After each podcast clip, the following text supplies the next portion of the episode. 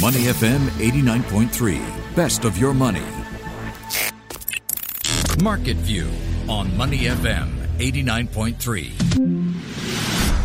Asian markets are relatively subdued this morning following a third straight session of losses on Wall Street overnight. Tokyo, Sydney, and Seoul all in the red, but not by much. In the US, tech stocks led the sell-off. The Nasdaq finished down half a percent. The S&P 500 was down more than 1% in early trade, but erased most of their losses before the session's close. Joining me now for a deeper dive into the markets is Ryan Huang. How's Friday been looking so far, Ryan? Oh, very close to the weekend, so I am already in the mood for it. How about you, Michelle? I am looking forward to the weekend as well. Yeah, nothing like Friday cheer to get the morning off. All right, Ryan, U.S. President Donald Trump and his Democratic challenger Joe Biden were in the midst of a dueling town hall meetings. Uh, they were supposed to be debating right now, but Trump pulled out over a disagreement on the format. He didn't want to do a virtual debate. The NBC town hall with Trump has just concluded. The ABC town hall with Joe Biden has another 20 minutes or so to go. So Ryan, with the U.S. elections far from decided, some analysts say the markets have already moved past the November vote. They're looking further ahead. So has campaigning really just become white noise to investors? Mm, that's a good question, Michelle. If you look at what is going on right now, if you look at the polls, for example, you have Joe Biden widening his lead against Donald Trump. And I am looking at the latest NPR PBS uh, News Hour poll, and it mm. has Biden at 54% versus Trump at 43%. So Biden has a double digit lead.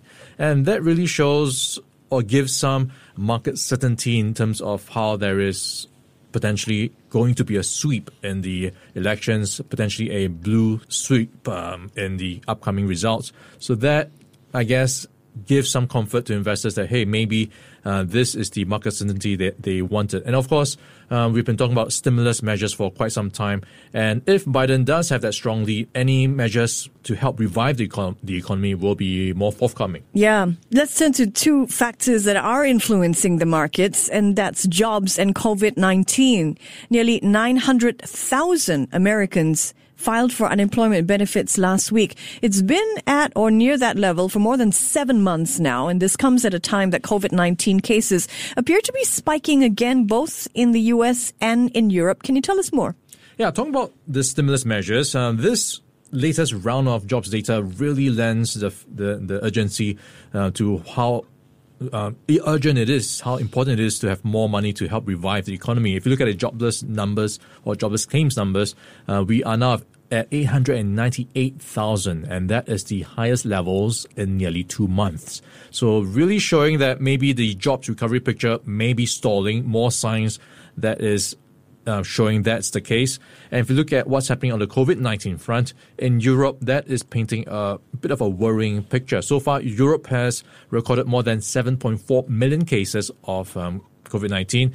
And in France, particular, particularly, it had a large jump uh, of around 30,000 cases, and this is up from nearly 22,000 the day before. And this is its largest daily rise in new cases, and it's not just France. You've got Italy, Poland, and Germany all reporting their largest um, daily rise numbers in recent um, weeks. So that is all pointing to potentially more lockdowns in many parts of Europe, which could again have a knock on impact on the rest of the economy.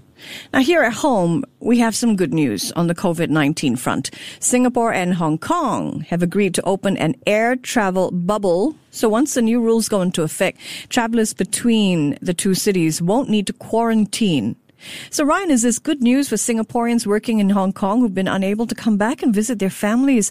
It could also be a release valve for people who want to shop and travel in Hong Kong. So, what do you think? Are you ready to take a trip to it Hong Kong? Good news for people looking out for a holiday because now a travel bubble is in the works. It mm. could hmm. come in a matter of weeks. So, between Singapore and Hong Kong, leisure travel and business travel could be in, in the works. So this is on this is better than the green lanes that we have with some countries, which is just for essential travel.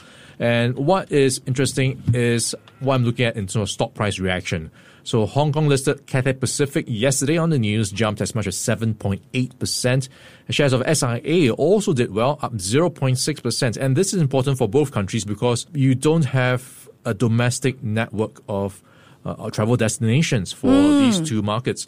So that is going to be good news for both sides. Well, I just checked the weather in Hong Kong. It's 24 degrees Celsius right now. Nice and cool. And I think that's one factor people consider as well when planning a trip to Hong Kong. Now, two other pieces of local news I want to dive into. Firstly, the government says it's ready to dip into Singapore's reserves again if needed. DPM Heng Swee Keat has told MPs this in Parliament yesterday. Did he give any other details about the government's plans? Yeah, so you had DPM Heng giving quite a long speech and it covered many areas. I'm going to pick on what I think stood out for me. And pretty much the sense is, you know, this is going to be a long journey and we need to be prepared for what's to come. And that means we need to start thinking about what to target in terms of um, help. We need to be more targeted in terms of measures. And it also means we need to start thinking about how we are going to grow some of these sectors because we need to spend money and that money needs to come from somewhere. We could take it from reserves, but we also need to think about how to generate that money for future generations. And one of the things that came out was how the fifth round of stimulus measures, the budget, um, that is partly comprised of delayed spending from future projects such as Changi Airport. So that is something that will continue to be uh, considered whether future projects need to be further delayed or pushed back, and also some potential policy um, measures to look at. Uh, they are looking at customized restructuring schemes for firms that need more tailored support in terms of repaying their loans. And talking about jobs, there is the consideration that they might extend the jobs growth initiative to hire ex offenders. And that is going to be something that the Ministry of Manpower will announce in the time to come. And also something worth looking out for next week is a set of measures to support the nightlife businesses. So that could be something um, interesting to help revive the um, tourism scene, at least. Yeah. So the second piece of local news is despite the weak economy, property sales have been strong once again. They hit a two year high in September. What does this mean for prices? And is there any particular sector of the market that is standing out? Yeah, talking about two year high, let's run through the numbers. Uh, we are looking at the month of September, 1,329. That is 5.6% more than August. And versus last year's same month, it was up 4.6%. So there is still quite a lot of appetite going by these numbers. And I think the big question now is with the URA clamped down on reissuing of OTPs, will this have any impact? And so far, going by the early indications from Caveat's launch, the demand is still strong. So quite promising for the property sector if you look at what's happening with the URA numbers.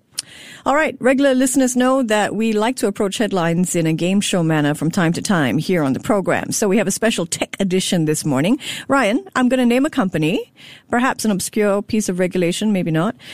and you tell us game show style why it's in the headlines. Are you ready to play? All right, let's go. Twitter. All right, Twitter in the news because it is or had suffered a outage and major this major yeah. outage uh, mm. apparently due to a program with uh, issue with its API or application programming interface. And it, the timing is interesting because mm. uh, they just had a bit of a editorial decision to limit the reach of reach of a New York Post story that claims to show some smoking gun evidence over Joe Biden and his son Hunter Biden that really um, drags down his uh, presidential campaign chances. Despite the outage, Twitter shares seem to be unaffected and after hours trade, currently trading marginally higher at about 46 US dollars a share. Next up, Amazon. Well, Amazon, we just had Amazon Prime Day and they said many businesses in their marketplace made more than $3.5 billion in total during Prime Day, and that is 60% more than last year. Although Amazon didn't disclose the total figure for Prime Day sales, just that third party number. Mm. All right, Google. Right, Google made a slew of announcements, and that is pretty much improving its search engine. And this includes better ability to answer questions with more specific answers, mm-hmm. and some updates to Google Lens and search related tools. So you could actually start to hum a song into Google, and it could identify what the song title is. It's about time. I used to have an app called Sound Hound that would do that. That is still around. Yeah. So I suppose it sounds like they've taken a leaf out of that. Let's check in on local markets, Ryan. The Straits Times Index tumbled one and a quarter percent yesterday to close at 25.23. Is it doing any better this morning? All right, you've got the SGX pretty much tracking the rest of the region. Um, actually, right now it's taken a bit of a jump. It's up 0.7%, 2,402. Uh, the rest of the region were trading around the break-even point. So that is interesting to see. So if you take a look at what are the top movers this morning, uh, we have the likes of the banks is up 0.8%, led by DBS. Got Wilmar International clawing back some of those losses from yesterday after its Chinese unit went for um, its market debut on the Shenzhen Stock Exchange. So it's up by 1.3%. And looking at the other top movers, uh, we've got Keppel Corp, it's up 1.1%. So far, looks like most of the STI stocks are in the green. Sounds good. Ryan Huang there with Market View. I'm Michelle Martin. Friday, the 16th of October. More of the show straight ahead. Before acting on the information on Money FM, please consider if it's suitable for your own investment objectives, financial situation, and risk tolerance. To listen to more great interviews, download our podcasts at moneyfm893.sg or download the SPH radio app available on Google Play or the App Store.